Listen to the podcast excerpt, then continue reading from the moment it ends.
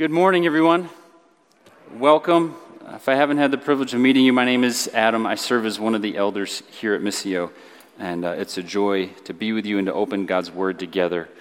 We're continuing our series in the Gospel of Mark. We'll be in chapter 12 this morning as we look together behold the life and death, resurrection of Jesus Christ. And our, our prayer is that as we do that, that we would grow in our affections for Him and that we would walk in obedience. So, would you turn with me to Mark chapter 12 if you have a Bible? If not, it'll be up on the screen, uh, or you can grab one in the pew in front of you. Mark chapter 12, we'll be reading verses 18 through 27. Mark chapter 12, 18 through 27. This is the word of the Lord. And Sadducees came to him who say that there is no resurrection. And they asked him a question, saying, Teacher, Moses wrote for us that if a man's brother dies and leaves a wife but leaves no child, the man must take the widow and raise up offspring for his brother. There were seven brothers. The first took a wife, and when he died, left no offspring.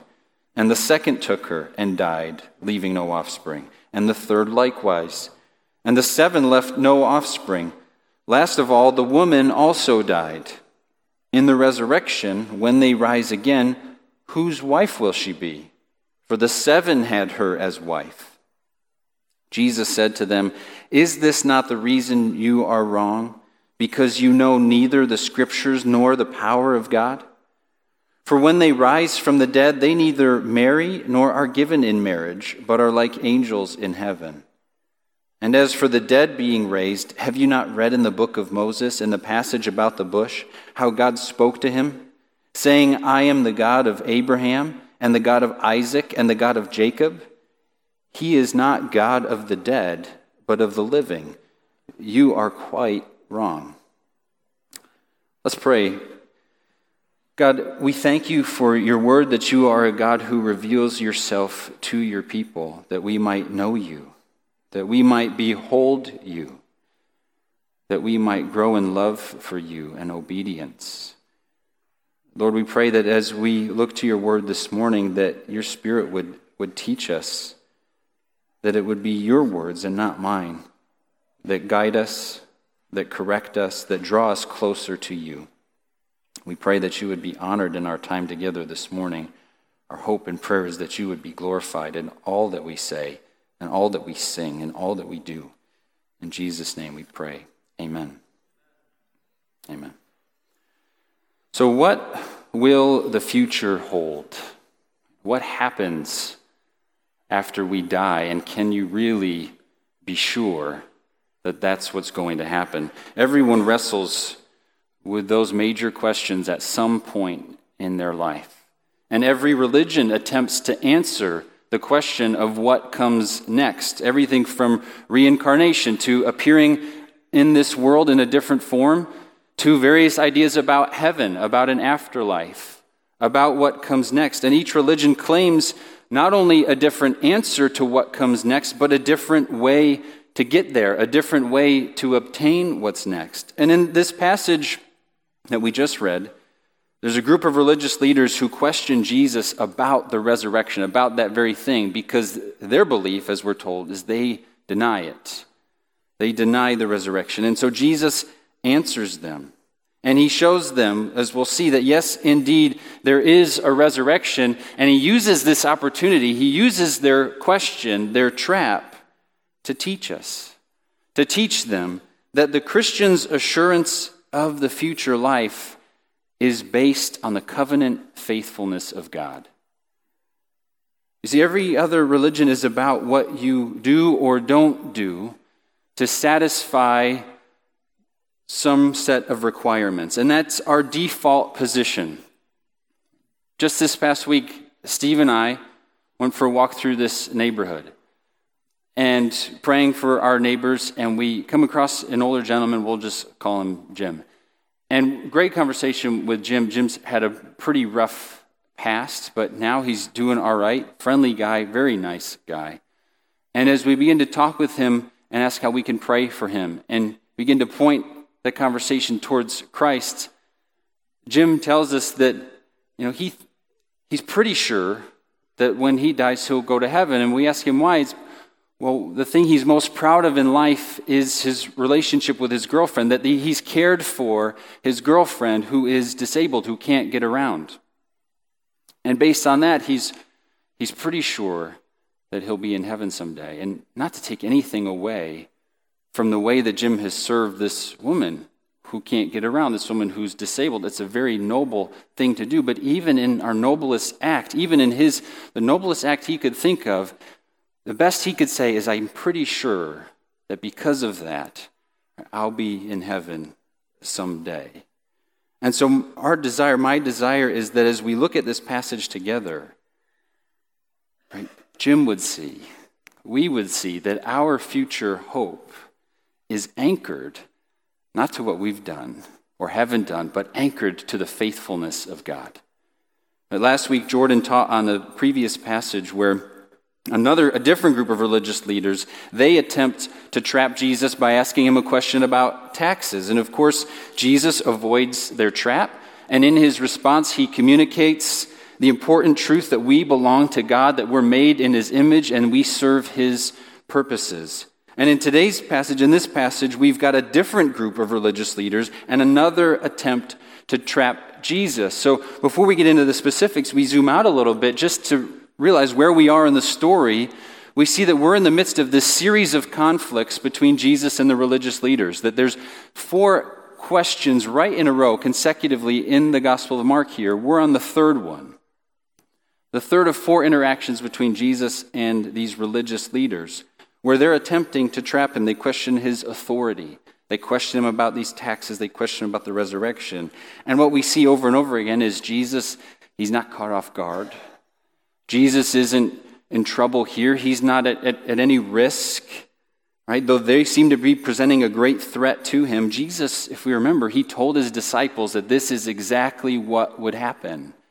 He told them First, beginning in Mark chapter 8, that he, he began to teach them, it says, that the Son of Man, that Jesus, that he would suffer many things and be rejected by who? By the elders and the chief priests and the scribes, and that he would be killed and after three days rise again. So we we've mentioned that often. I mention it again just so we know where we are on the map here when it comes to his life, death, and resurrection. As Jesus is confronted by these religious leaders, it's nothing that he wasn't aware of. And it's nothing that was outside of his plan to be our suffering servant and conquering king. So previously, we saw in the last, last week it was the Pharisees and the Herodians were the names of these religious leaders, the groups that they belonged to, and they try to trap Jesus with a political question. Now it's this group called the Sadducees, we see in verse 18, and they're trying to trap Jesus with a theological question. Right? Again, Mark is emphasizing the point that it's all kinds of Jewish religious leaders that are attempting to trap him, that are opposing him, that are rejecting him, just as he said. So, who's this group, the Sadducees? Well, we know that this group is the highest class of the religious leaders. They're the priestly aristocracy if you will. They're the more conservative of the religious leaders. The Sadducees were the ones who insisted on a literal interpretation of the scripture. They often fought against the Pharisees, who brought in tradition and other laws, right? And the Sadducees resisted that for a literal interpretation of the law. We're told here that they say there's no resurrection. So this group doesn't believe in that. They see no evidence for it in the Pentateuch, in the first five books of the law, which they believe were most authoritative. And if we were to go on through the New Testament, what we see is that these Sadducees, not only do they oppose Jesus, but they aggressively opposed the early church and some of the disciples, some of the apostles. It tells us in Acts 4 that as Peter and John were preaching, as they're speaking to the people, it says that the priests and the Sadducees came up to them, that they were greatly annoyed because they were teaching about the resurrection and proclaiming in Jesus the resurrection from the dead. And so, what did they do? They arrested Peter and John, put them in custody until the next day. So, that's the group. That's these Sadducees. And they come to Jesus. Verse 18, they ask him a question. But first, right, they try to trap Jesus. They set up their question using Scripture. They say, Teacher, Moses wrote for us, verse 19, that if a man's brother dies and leaves a wife but leaves no child, the man must take the widow and raise up offspring for his brother. So they say, Moses said, right, there's a woman married to a man, the man dies. So Moses said that the brother should come along, if that first man didn't have any kids, marry that woman so that the family name could be carried on. And they're referencing Deuteronomy chapter 25, verses 5 and 6. And this is what it says If brothers dwell together, and one of them dies and has no son, the wife of the dead man shall not be married outside the family to a stranger. Her husband's brother shall go into her and take her as his wife, and perform the duty of a husband's brother to her. And the first son whom she bears shall succeed to the name of his dead brother that his name may not be blotted, blotted out of Israel. So, what Moses had commanded, Deuteronomy chapter 5, is what they're referencing. There's a woman, she marries a man, they don't have any kids, the man dies. So, the brother's obligation is to marry sister in law. And if they have a child, then that child takes not the brother's name, not the second husband's name, but that child takes the first husband's name. So that's what they're referencing when they say in verse 19, Moses told us this. So then, verse 20, they get, here's the trap. Here's the hypothetical situation. They say, right, let's pretend. So, there were seven brothers. Right? Now, the first brother, he takes a wife. Brother number one takes a wife. Brother number one dies. So, brother number two comes along. Brother number one didn't have any kids, so brother number two comes along. They don't have any kids, so brother number two ends up dying without any kids. Brother number three comes along, they don't have any kids either before brother number three, so, so on and so forth until you get to brother number seven. Woman doesn't have any children with any of these brothers. They all die, and so that's the situation. They say, last of all, the woman dies. So, it's obvious they've thought this through. They've probably used this argument before. And their reasoning is that Moses there's no way Moses would allow this woman to have seven husbands after she died, right? According to Jesus, according to the resurrection, they all rise again. There's no way Moses is going to say, You've got seven husbands.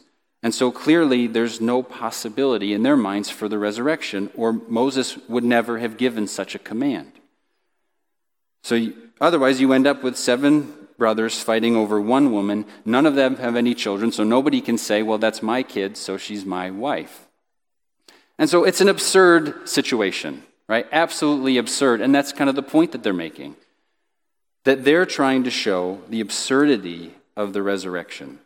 And the, the result that they're hoping for, of course, is that Jesus is going to be proven wrong about the resurrection, which would call into question his authority in the eyes of all the people, and it would ruin his reputation. Right? They're jealous of Jesus, and so that's their aim in this trap is to ruin his reputation so no one else would listen to anything he has to say. And so, verse 24, Jesus responds.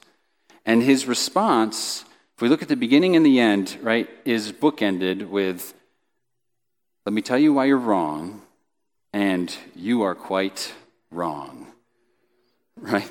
So before we get to his specific response, let's consider again, right? His remember, this is in the context of this broader conflict with the religious leaders. We're on the third here of four confrontations. And yet again, Jesus has no problem. He's not thrown by their attack. He's not worried. He doesn't struggle to come up with an answer. You are, let me tell you why you're wrong. You are quite wrong. Right? what it shows us as we think about the broader application for where we are in Mark's gospel is Jesus has no trouble holding up under their unjust, undeserved attacks.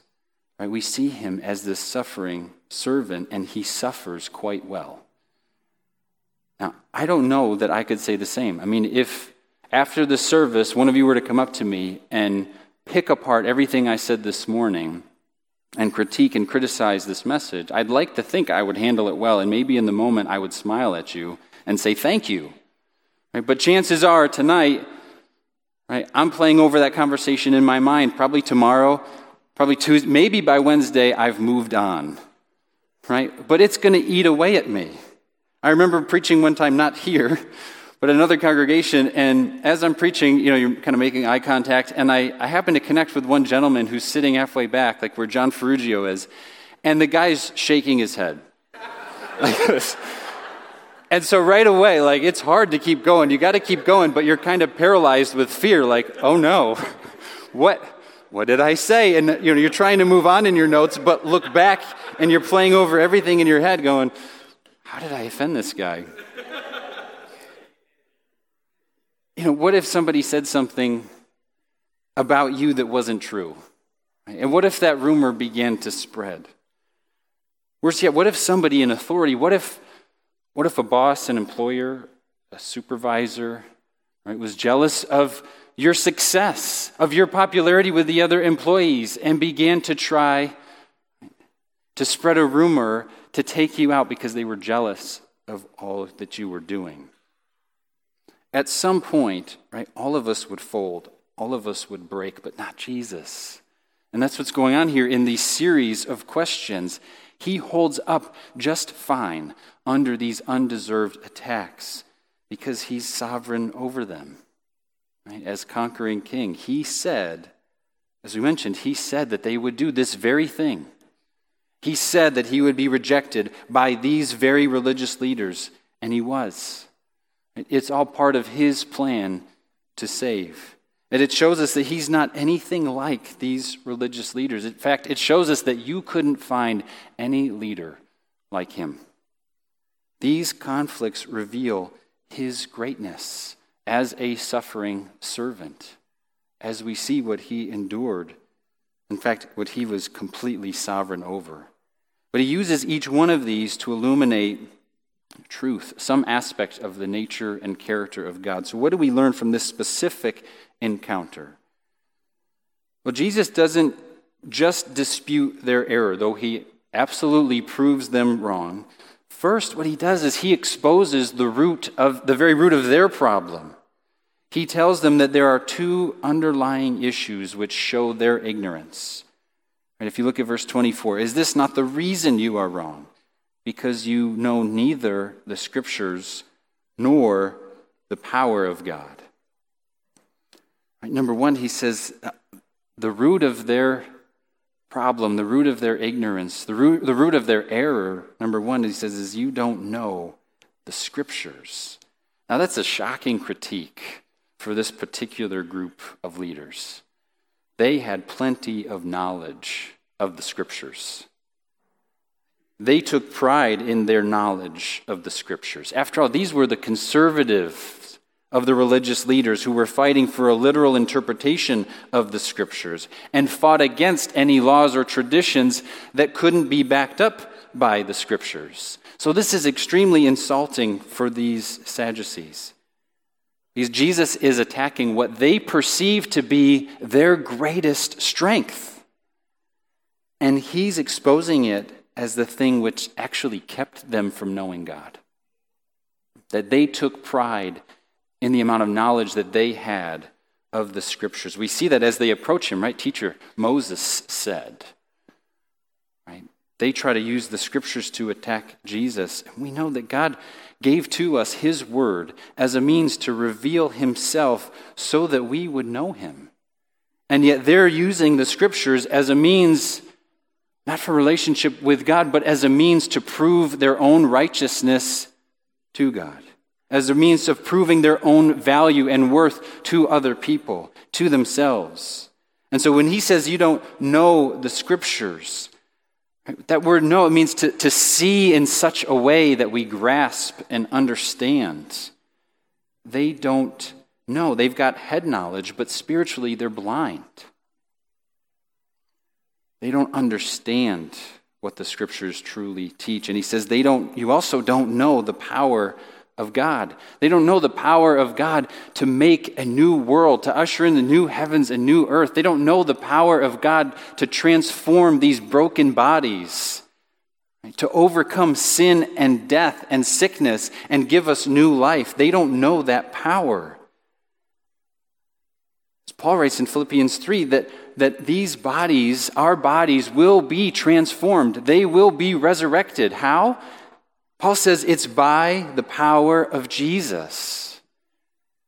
He writes in Philippians 3:20, "But our citizenship is in heaven, and we eagerly await a savior from there, the Lord Jesus Christ, who by the power that enables him to bring everything under his control, will transform our lowly bodies so that they will be like his glorious body. They don't understand the power of God.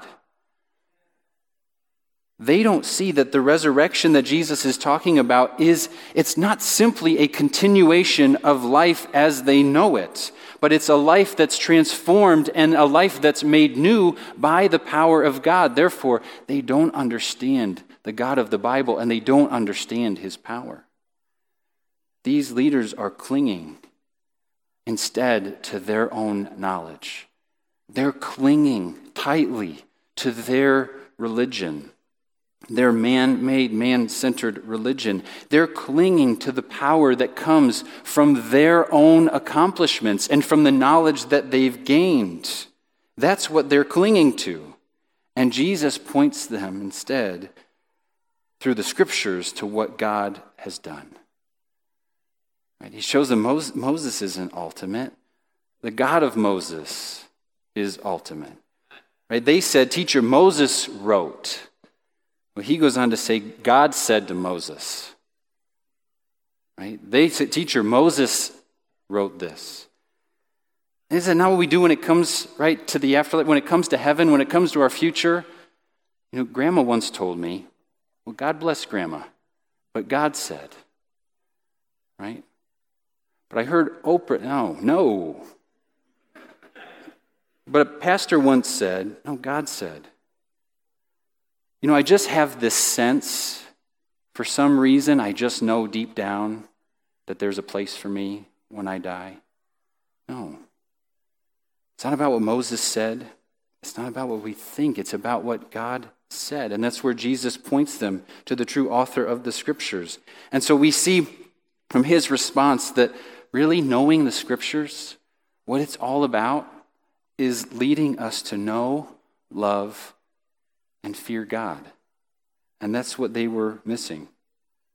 Our hope as a people, for us as a congregation, is that we would elevate the scriptures not just to fill us with information, but in order to exalt God, that we might know Him as He's revealed Himself in His Word. And so we, we begin and end with the scriptures. We try to sing songs that are rooted in the scriptures. We teach from the scriptures as we walk through the books of the Bible, not because we want you to be a people right, that have more knowledge than anybody else. Right? We don't want to be a church that's just known for information. But we tie ourselves to His Word and go to His Word over and over and over that we might know Him, that we might love Him, that we might serve Him, that we would stand in awe of Him. And that's what they were missing. See, I heard somebody suggest once four basic questions as we go to the scriptures that keep us grounded, right? That we would ask as we open God's word number one, what does it tell us about his identity, about who he is? And then what has God done? What does it reveal about the activity of God? Number three, what does it say then about our identity and who we are as his created beings? And then lastly, how should we respond?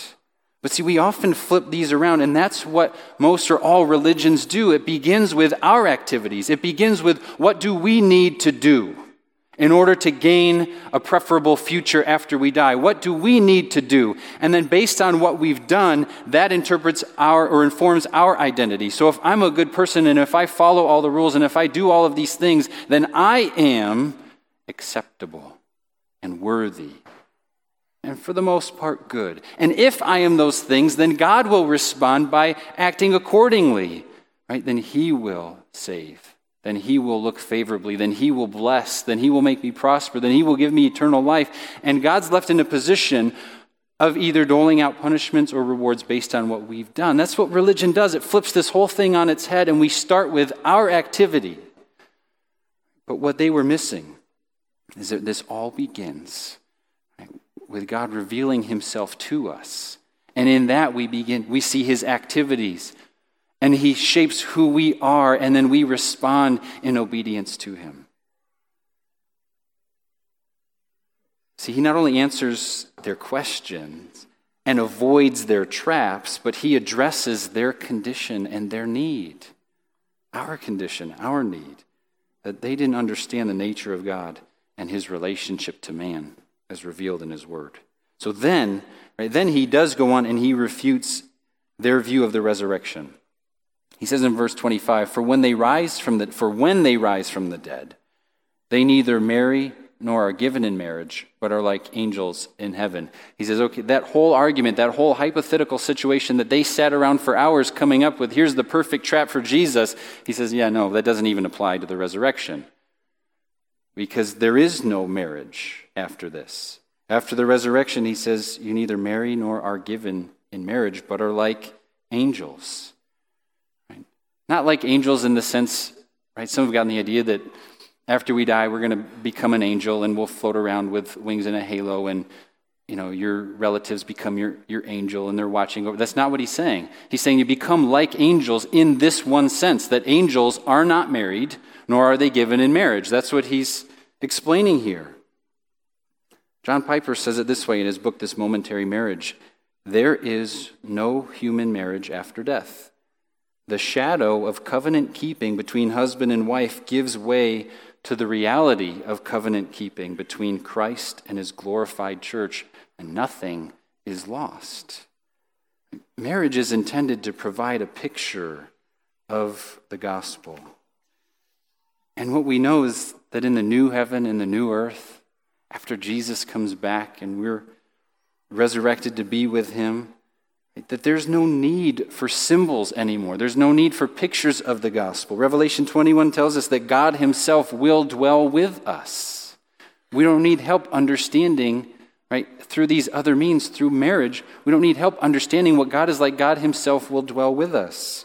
He goes on to say, as, as John's describing in Revelation the vision that God gives him of the future, that he says, I don't see a temple because the Lord God Almighty and the Lamb are its temple. He says, The city doesn't need the sun or the moon, for the glory of God gives it light, and the nations walk by that light.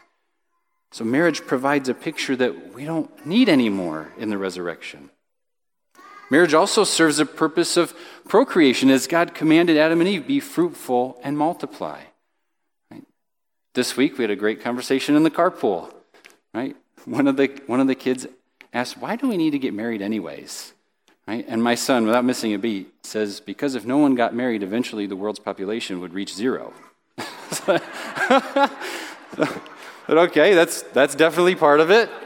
That certainly is one aspect of it. But again, there's no, there's no need for that because there's no death. And we're told again in Revelation that there will be so many people worshiping Jesus. Revelation 7 says that there's a great multitude that nobody could count from every nation, tribe, tongue, and people, all worshiping together, singing, Salvation belongs to our God. So there's no need for marriage, there's no need for anybody to have babies, because nobody's going to die, and there's going to be a whole bunch of us praising Jesus. And there's no need for the companionship of marriage, because we'll have perfect fellowship with God and with one another. And so none of that takes away anything from the value of marriage. If anything, it highlights why it's so important in, on this side of eternity. So that's his first point, right, which is sort of a, it's a very valuable sidebar that immediately kind of eliminates their whole situation. But then he says, and as for the dead being raised, right? So let's get on now to the fact of the resurrection. Have you not read in the book of Moses, like have these guys not read in the book of Moses? Yes, absolutely. They have read in the book of Moses. Right? But again, they didn't understand. And so Jesus appeals to the very same scriptures that, that they do. He knows they've got a high view of Moses. So, have you not read in the book of Moses in the passage about the bush, the burning bush, how God spoke to him, saying, I am the God of Abraham and the God of Isaac and the God of Jacob? He's not God of the dead but of the living. So he's making a couple points there that there is, in fact, a resurrection. There is, in fact, life after this physical death. Because these patriarchs, who, who they revere, who they have great respect and admiration for, right, they're not simply dead and gone. They didn't just cease to exist, they're alive and in fellowship with God. God is still their God. And his covenant with them is not nullified by their death. Right? He says he is not God of the dead, but of the living. That their guarantee of the future that God promised to them was not based on their position as patriarchs, was not based on their accomplishments. It's based on God's covenant faithfulness to them. That his relationship over and over again with those men, Abraham, Isaac, and Jacob, was one of promise, was one of covenant, was one of establishing future promises for them based upon simply his word, his desire for relationship with his people, his faithfulness to them. And so that guarantee, he's saying, right, that God would bring them to the promised land was based on his faithfulness. We read in Exodus chapter 6, it says, God spoke to Moses and said to him, I am the Lord. I appeared to Abraham, to Isaac, and to Jacob as God Almighty, but by my name, the Lord, I did not make myself known to them. I also established my covenant with them to give them the land of Canaan, the land in which they lived as, as sojourners. He's saying God related to them through his promise, and he is faithful to keep his promises. His word is true. And what really, that promised land on this earth, what it really was a picture of, was God's promise of something so much greater. So Jesus comes along and he says, I am the resurrection and the life. Right? To a group that's lost their friend and loved one Lazarus, he preaches to them, saying, I am the resurrection and the life. Whoever believes in me, though he die, yet shall he live. And everyone who lives and believes in me shall never die. Right? That promise of resurrection is tied, anchored firmly to Jesus, to what he accomplished in his resurrection and his life. That's what the hope of the future is anchored to. And so Jesus is appealing here to the very nature and character of God. And that's where our future is rooted. So again, he uses this opportunity to show them, to show us that our assurance of future life is based on the covenant faithfulness of God. That death, which we often fear and do anything to avoid, that death only ends our relationship with this world as we know it. And it's a tough one, right? This life here and now is not always easy. But we have hope that's anchored to God's faithfulness. This life is painful. This life is difficult. This life is confusing. This life has betrayal and, and hurt and sickness and poverty and suffering, sometimes the result of others, sometimes the result of what we've done. But in it, aren't we glad that our hope for the future is not anchored to you or to me? That in the midst of everything life throws at us, in the midst of all of our struggles, in the midst of all of the pain, aren't we glad that our hope is not anchored to our ability? Our knowledge, our good works? Is that really the anchor we want to throw down? And yet, that's often what we do. And that's what every other religion offers you. That's what every other belief system offers you. Right? Inshallah, if God wills, if I'm good enough, if I do enough, if I'm kind enough, maybe, maybe, I hope is that really where we want to anchor our future? And here, what Jesus is telling us so clearly is our anchor, is the character, the faithfulness, the covenant keeping God.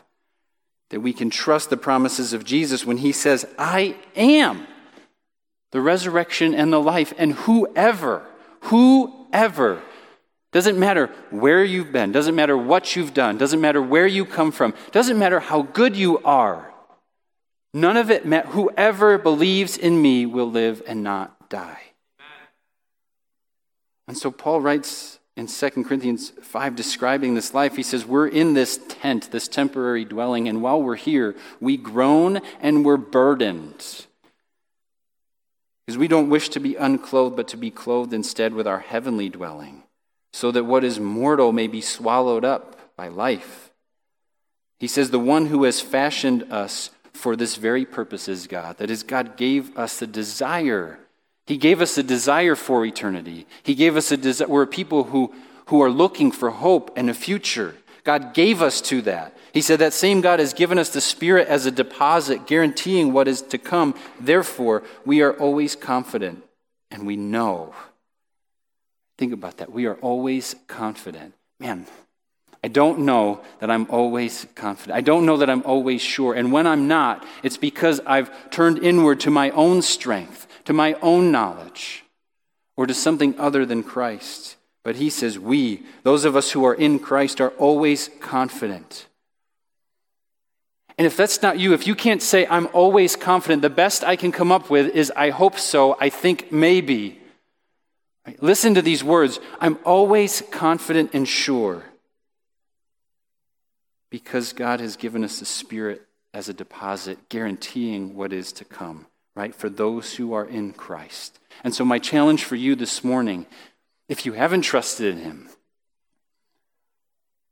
is not only take my word, but take the words of Jesus this morning that that's an anchor you want to throw down. That's the only anchor that will hold you. And for the Christian, let's be honest, there's times right, when for some strange reason we throw this flimsy little anchor into the storms of life, right? hoping, wishing, thinking that perhaps we can get through this apart from Him. And let's turn back to the only true anchor. See, in this passage, we don't, we don't learn a whole lot about the resurrection except that it's the truth, that it's going to happen, and that our hope is based on the faithfulness of God. Would you pray with me? Heavenly Father, we thank you for your word, and we thank you for the words of Jesus in this passage. We thank you that he exposes our feeble attempts to secure your blessing, to secure our future. And God, may we trust in him as our anchor. We thank you that you are a God who is faithful to keep his promises, that your words are always true, that we can depend upon you, and that you've given us your spirit as a seal, as a deposit to guarantee it. And so may we, as your people, live in this world, broken and fallen and hurting, with confidence because of what you have done. God, forgive us for trusting in our own strength or in other means, and may we trust firmly in you. In Jesus' name we pray. Amen.